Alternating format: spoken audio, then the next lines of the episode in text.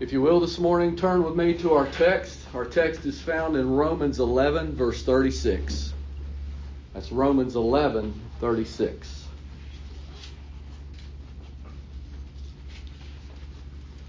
For of him, and through him, and to him are all things, to whom be glory forever.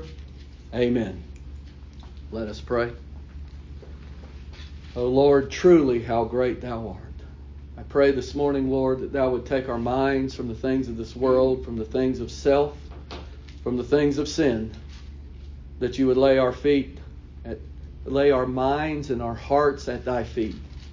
That you truly, Lord, would exalt thyself and show us, Lord, how sovereign, what a great Lord thou art to us this day. I pray, Lord, as we enter into thy holy word, that you would enter in first that you would reveal to us thy truth, that you would bring us to see how great thy sovereignty is over us this day, and that, Lord, you would reveal peace and comfort and thy love. Lord, to thee be all glory. Great things truly, Lord, thou hast done. For this I ask in Jesus' name. Amen. Our text this morning, as I've read already in Romans 11:36, for of him and through him and to him are all things, to whom be glory forever. Amen. And the first thing I think of, and the Lord takes me to, is his divine sovereignty.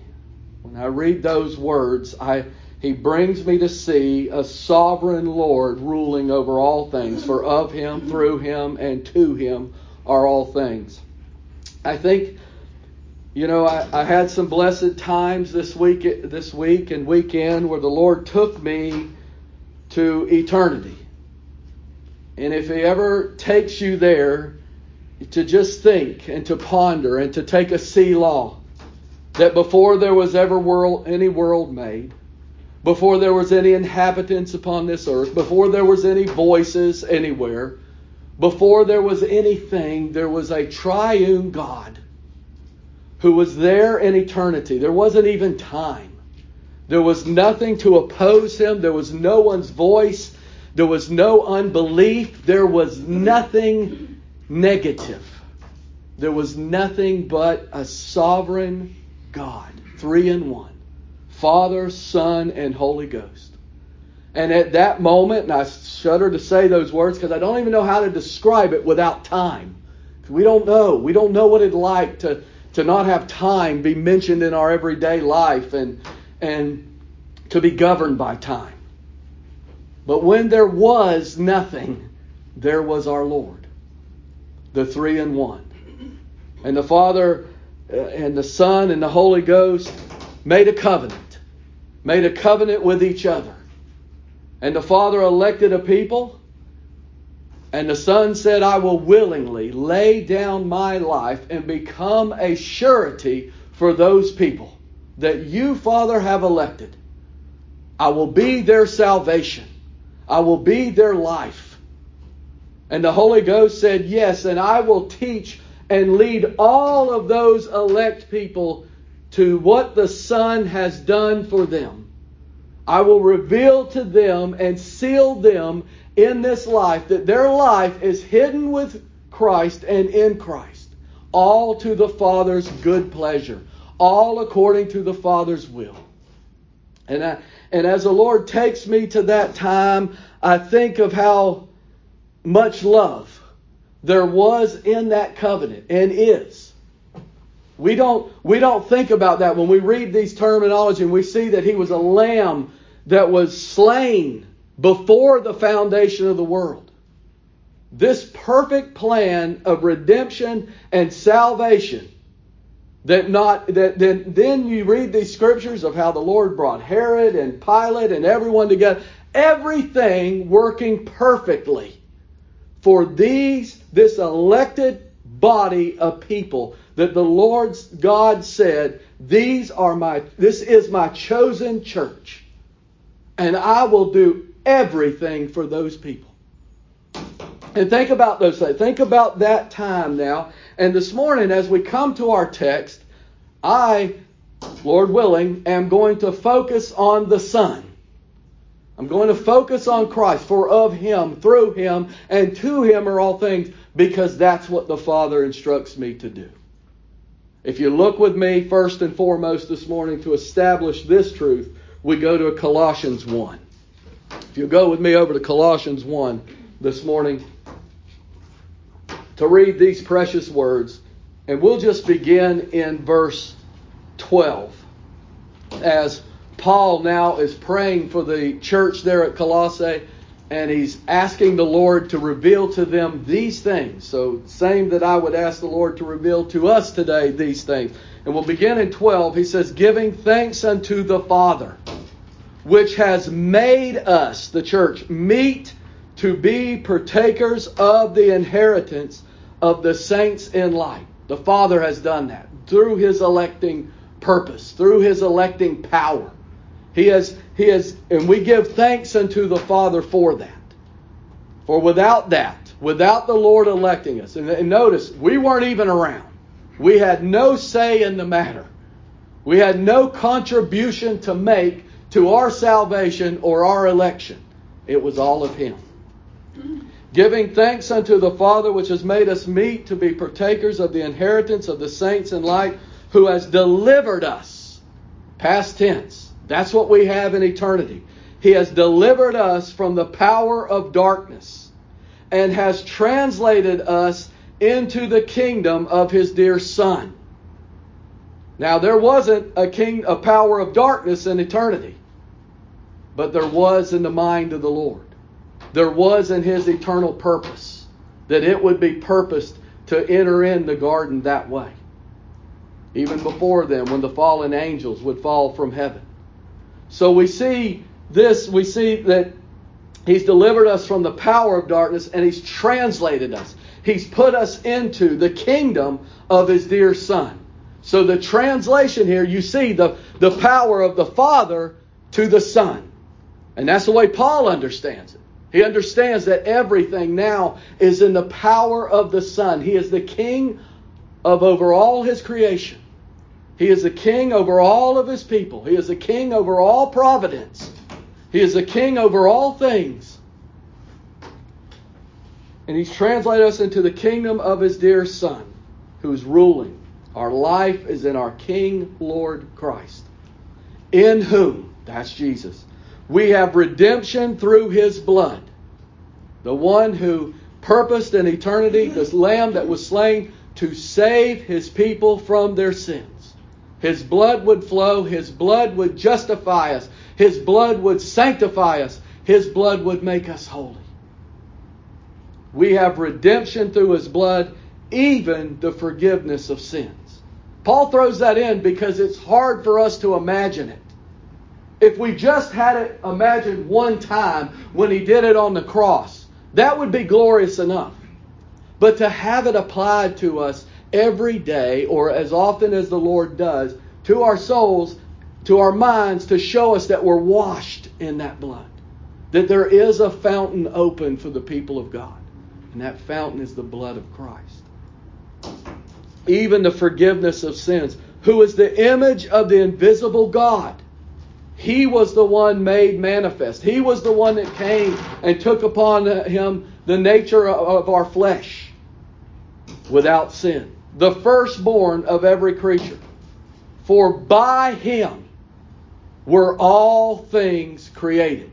See how the Father has given everything into the hands of the Son.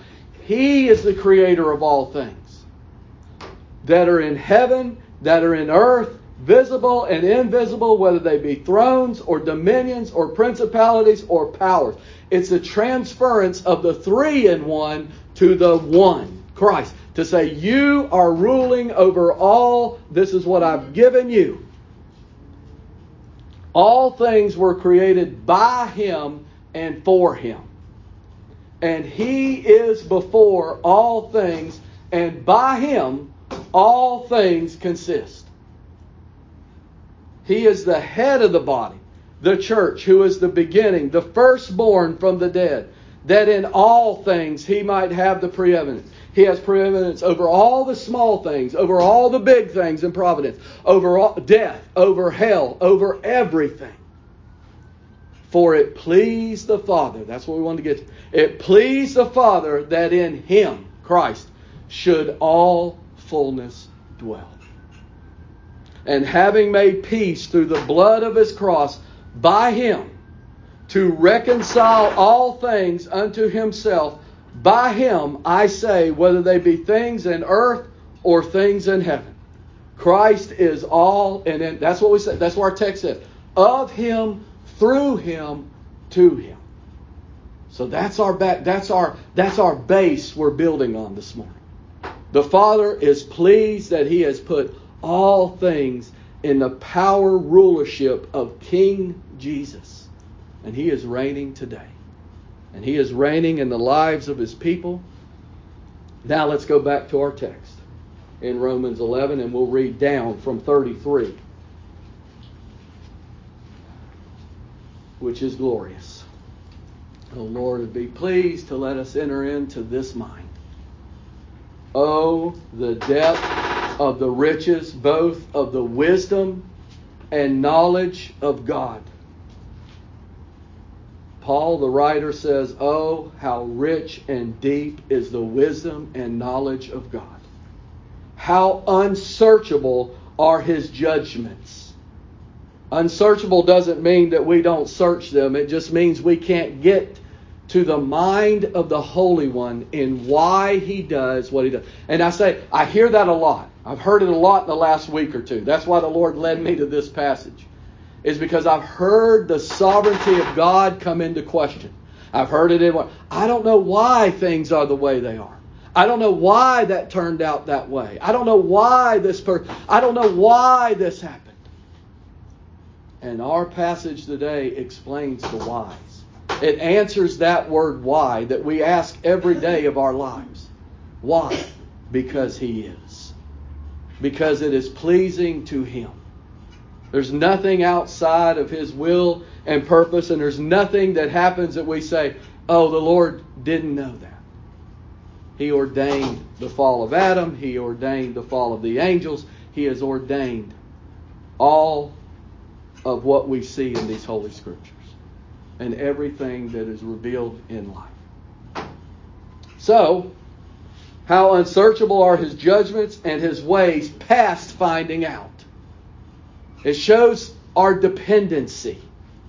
We have no enlightenment of the Lord unless he lets those crumbs drop from his table and he allows us he opens our eyes and he see and we saw that in the garden when when Mary came we saw that when she she didn't know it was Jesus we saw the two on the road to Emmaus we are dependent upon the Lord opening our eyes and our understanding to know his sovereignty and to know his will who can have that mind who can that's what he says and his judgments past find for who has known the mind of the Lord or who has been his counselor? The answer to that is no one. No one has the mind of Christ unless it's given. Paul said, We have the mind of Christ. How can he say we have the mind of Christ in one place and say, Who can know the mind of the Lord in another place? Because it's by gift, because it's by him. Everything, and that's what he's establishing here in divine sovereignty. It comes through him, by him, and to him. So, who has known the mind of the Lord, or who has been his counselor? Who can say to the Lord, Why do you form me this way? Why is this situation this way? And yet we hear man do it every day. Why? Because there's not a fear in their heart. There's not a, a reverence to the Lord. He has not shown them these words. He has not given that holy, what he said he'd do to his people. I will put a fear in their heart. And they reverence the Lord. And they look and they said, Lord, I know not thy will, but my, not my will, but thy will be done. I may not understand what tomorrow brings, but I know, Lord, you hold it. You have revealed that, that you are the sovereign over all things. For who has known the mind of the Lord, or who has been his counselor, or who has first given to him. No one. He is the first cause of all things. He is the creator Lord. We don't love him unless he loved us first. We don't believe in him unless he's the author and finisher of our faith. And we're going to get to that in here in a minute. Who or who has first given to him or and it shall be recompensed unto him again? The answer to that too is no one. Who can have the first cause on this God? Who can react and God react to him? No one. No one.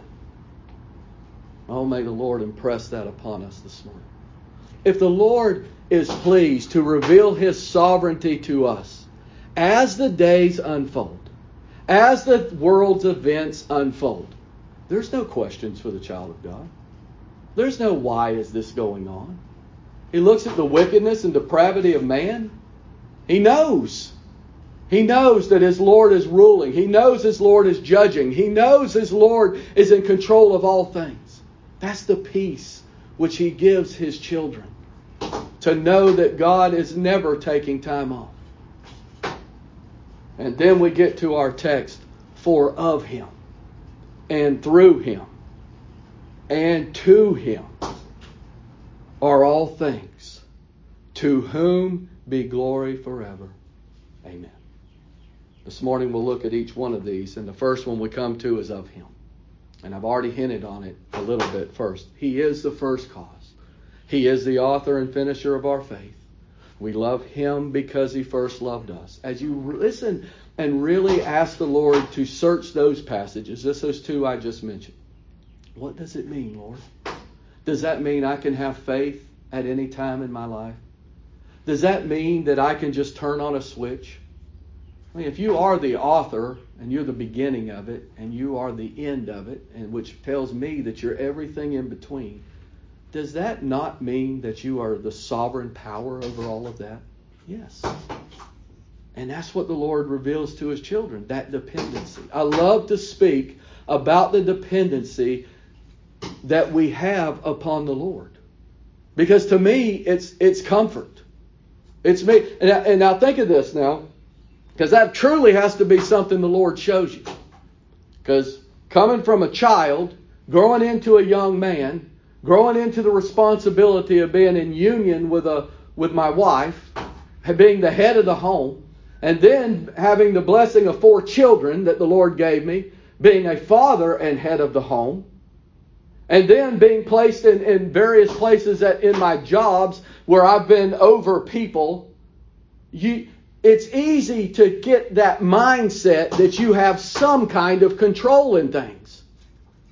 But the Lord, in His abundant mercy, He humbles the child of God and He brings him to Him, just like that little child that sat on Jesus' knee. And Jesus said, Unless you become like Him, just totally dependent upon me, you can't enter, you can't see, you can't understand the kingdom, you can't understand the king.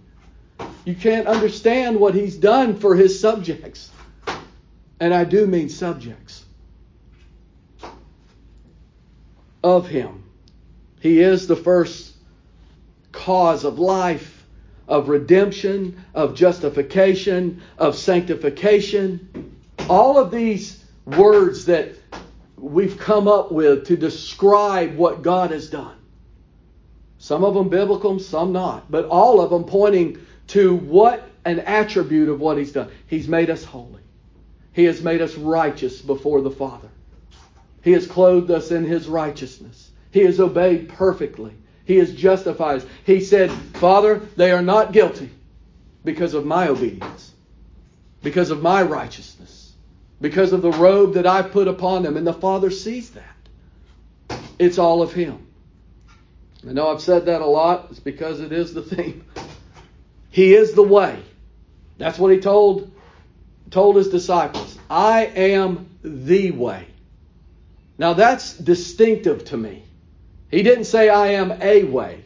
He said I am the way. We in our minds concoct a lot of ways in this life. We have a situation that God brings in His providence in our life, and we sit down and say, Well, if I go this way, this is going to happen.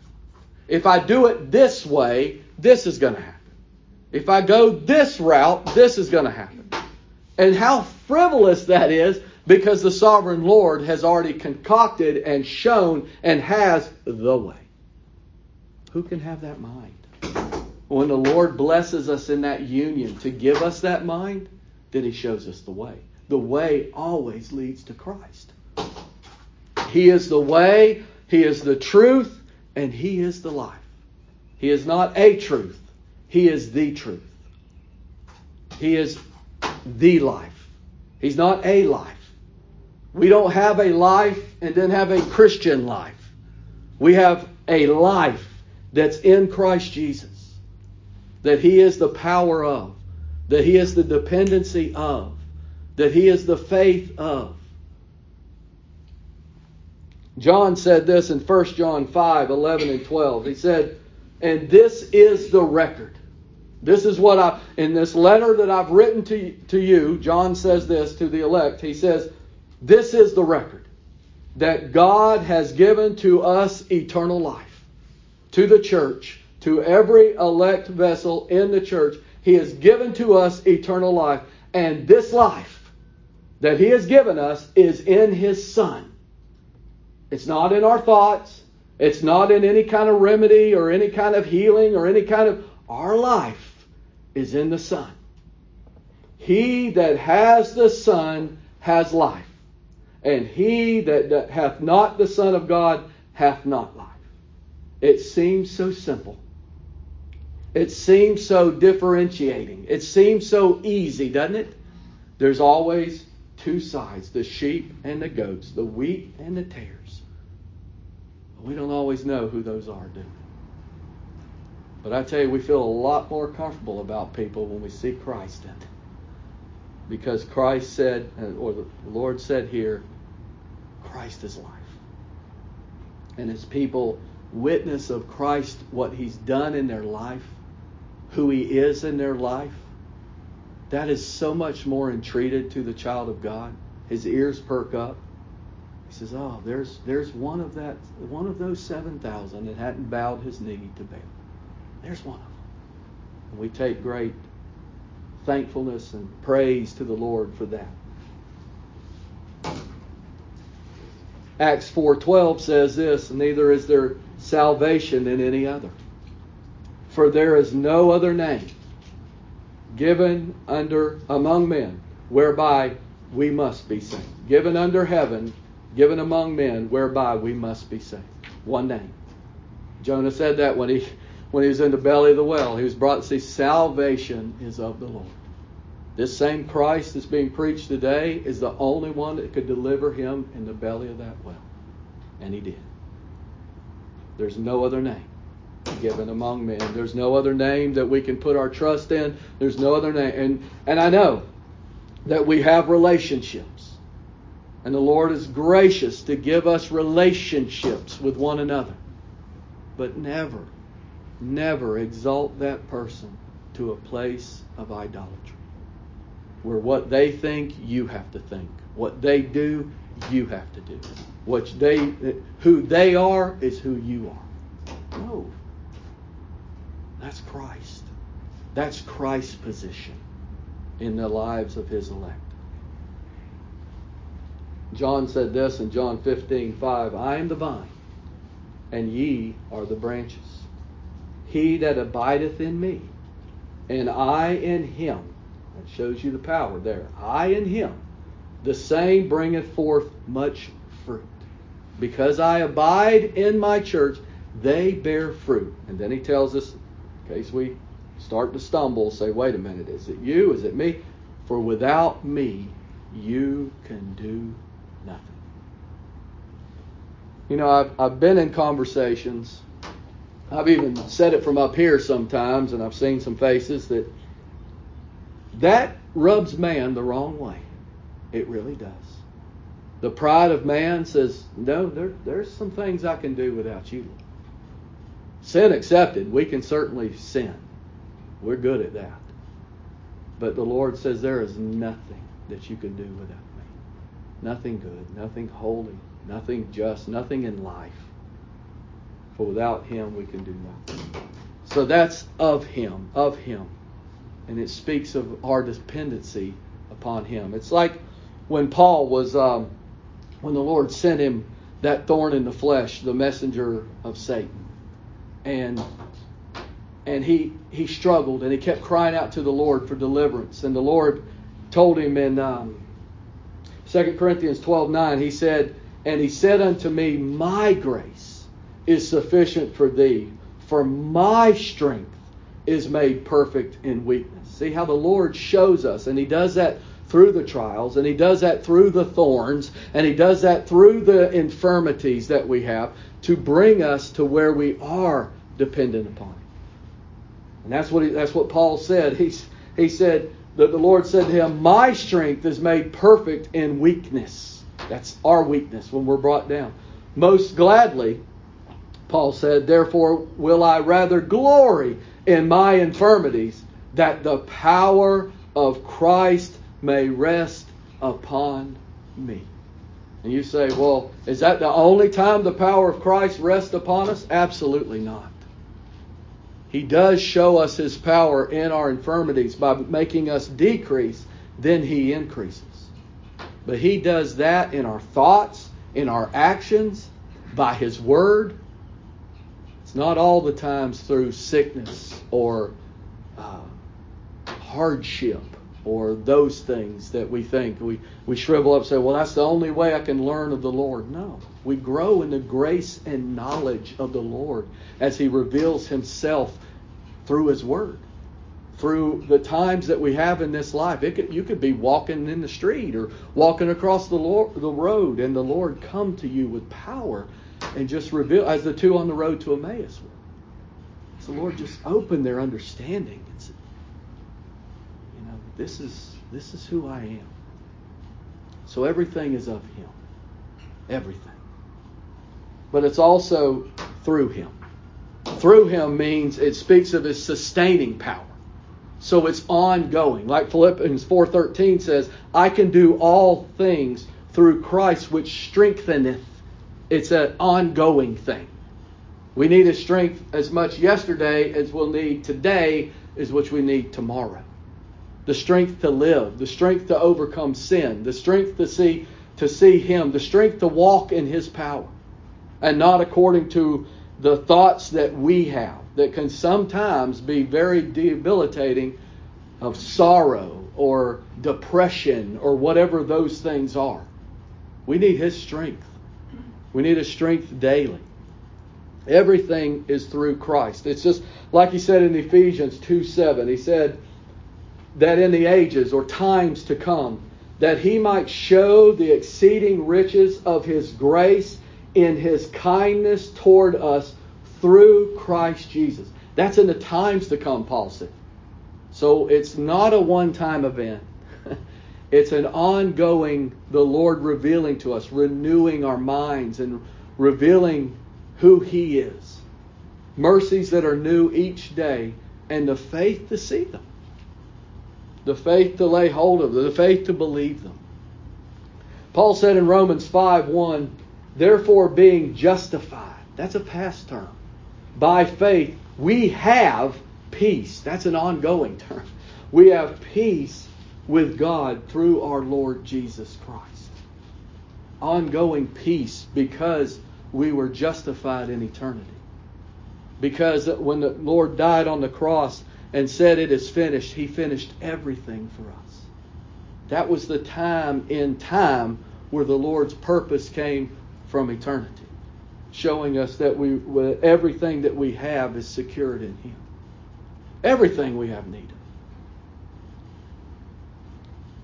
of. Victory every day in our warfare, or every as many times as the Lord leads us. Sometimes it's not daily. Sometimes we go days without a revelation or without knowing the Lord's presence. I think of that, uh, was it eight days before the Lord came to Thomas and told him when, the when Thomas said, I, I won't believe until I put my hands in his side and, and I see him that way. It was eight days. That was the Lord's ordained time for him to be there with his thoughts. The Lord preparing, and when the, that time came, it was my Lord and my God We're not even told that he put his hand in his side. We're not even told that he touched him. It's just the Lord told him, Be not faithless and believe. And that power came. That's our Lord. That's the Lord who has done all things for us and given us the victory. 1 Corinthians 15 57 says, But thanks be to God which giveth. That's an ongoing, that's a that's a future term. Giveth us the victory through our Lord Jesus Christ. It's a past, it's a present, it's a future term. And then of course, you know I love Galatians 2:20, so yes, I will take the time and read that again.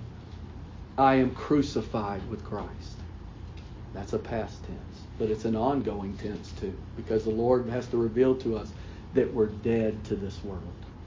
We're dead to the rudiments of this world. We're dead to sin. How? Through the life of Christ, the body of Christ. I am crucified with Christ, nevertheless, I live. Live. I'm living, Paul said. But it's not me. Yet not I, but Christ living in me. It's the Christ who lives.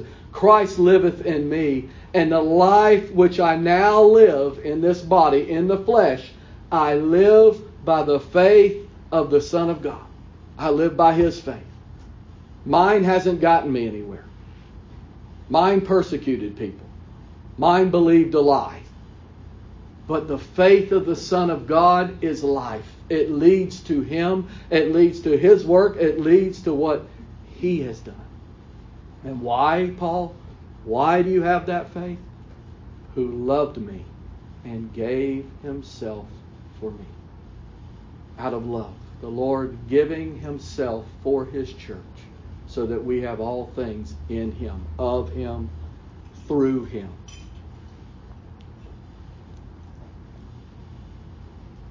And of course, to Him. Now we notice this last term is to Him. And then after that, we hear are all things, and then it says to whom be glory forever.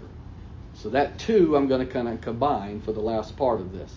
To Him means everything He does reciprocates back from the church to Christ. We talked about that a little bit last week when I when I talked about the what the the elect said when Jesus said you you you gave me uh, water, you clothed me, you did all these things, and the church is like, when did we do that? That's the power of the Lord to reveal to us that He is with us, that the fruit that He bears in us is an ongoing fruit bearing, and the Lord does that because He is our life and He is our everything. So, um, as I said, it returns back to Him. It redounds. We'll use that term here in a minute. Um, all glory belongs to Him. It is His work of love and life. 1 Corinthians 1.31 tells us that according as it is written, He that glorieth and we do glory in this life. We glory in Christ's work. That's what he says. Let him glory in the Lord. Let him glory in the Lord. That's that when the Lord reveals to us. And as Paul said in Galatians 2:20, when I live my life by the see that glory that Paul is giving back to the Lord, that's the terminology that the people of God use. It's not what I've done for God. It's not what I've done or this is my merits that's gotten me ready for heaven. I feel very a lot of empathy for those people. I'm around a lot of those people. And it's sad. It is really sad that in that way they believe that that's the way to please the Father. When we've wrote today, what is it that pleases the Father? Everything is in His Son. And that glory that belongs to his son, his people, his elect, praise him. That's what um, 2 Corinthians 4.15 says. For all things are for your sakes, that the abundant grace might, through the thanksgiving of many, redound, means go back to the glory of God. Return to him. That's what we're here for. I remember way, way back in the day when children were little and I was catechizing them, and uh, that was the first point. The chief end of man is to glorify God and enjoy Him forever. Don't know how true that is at this point, other than I know the chief end of man is to is to glorify Christ. It is. It is. But we only do that by Him. It redounds to Him, it goes back to Him. Listen to how Paul ends this letter to the Romans. In 1627, he says, To, the, to God only wise, the only one of wisdom, be glory through Jesus Christ forever. Be glory through Jesus Christ. So not only as we've heard, we glory, we glory in the Lord. Our passage tells us, to whom be glory. It's that same one. To whom? Of him, and to whom is Christ. To whom be glory forever. And so, from Christ to us and back to Christ. And if you don't see in that that it's none of it you, then you're missing the first cause. You're missing the first part of this message. You're missing what the Lord has done on our behalf. And the only reason we can is because of Him. And, and, I, and I, sometimes I think when, when the Lord raises me up to speak that way, you think I'm thinking it's some kind of fatalistic thing, that it just happens. But it's a surety. It's, it's an absolute promise of the Lord that He's yea and amen in all of His promise. He will do it. That's what He says. And I believe it. I believe it by faith of His giving, that He will do it. Faithful is he that calls his children to a life in Christ. He will do it. He will do it all. And finally, 2 Corinthians 4 6 says this For God, who commanded the light to shine out of darkness, has shined in our hearts to give the light of the knowledge of the glory of God. And how did he do it? In the face of Jesus Christ. I hope the Lord writes upon your heart daily to praise Him. He is the reason we have breath. He is the reason we have any thoughts of goodness toward Him. He is the reason we have any love that is pure. He is the reason that we are washed and delivered from sin. And if we're not condemned, if we don't have that condemnation in our minds and our heart, it's because of Him. He's applied the blood to our minds and our hearts and shown us that we are forgiven. What man does not want to be forgiven? And I use man as in man woman. Who doesn't want to be forgiven and to be made clean? And I mean that in the church and of the elect. And then our text ends with a little four letter word Amen. Amen means I assent to it. It's an absolute truth. I totally agree. I totally believe it. It is truth. Back in the day, way back in the day, when the the gospel preacher would preach a message to his people, the end of those messages they would say, Amen. I agree with what's been said. My heart is knit with the heart of the gospel. Amen. Amen means absolutely. I wonder how many times the Lord has led our hearts to, to praise Him in that way. Amen. Amen. I'd like to finish today um, in Isaiah 40, just the end of Isaiah 40. say the end. It's actually, I'm going to start with a few questions this morning. And I pray as I read this to you this morning that the Lord impresses our passage to us, for of him and through him and to him are all things, to whom be glory forever. Amen. Look at verse 21.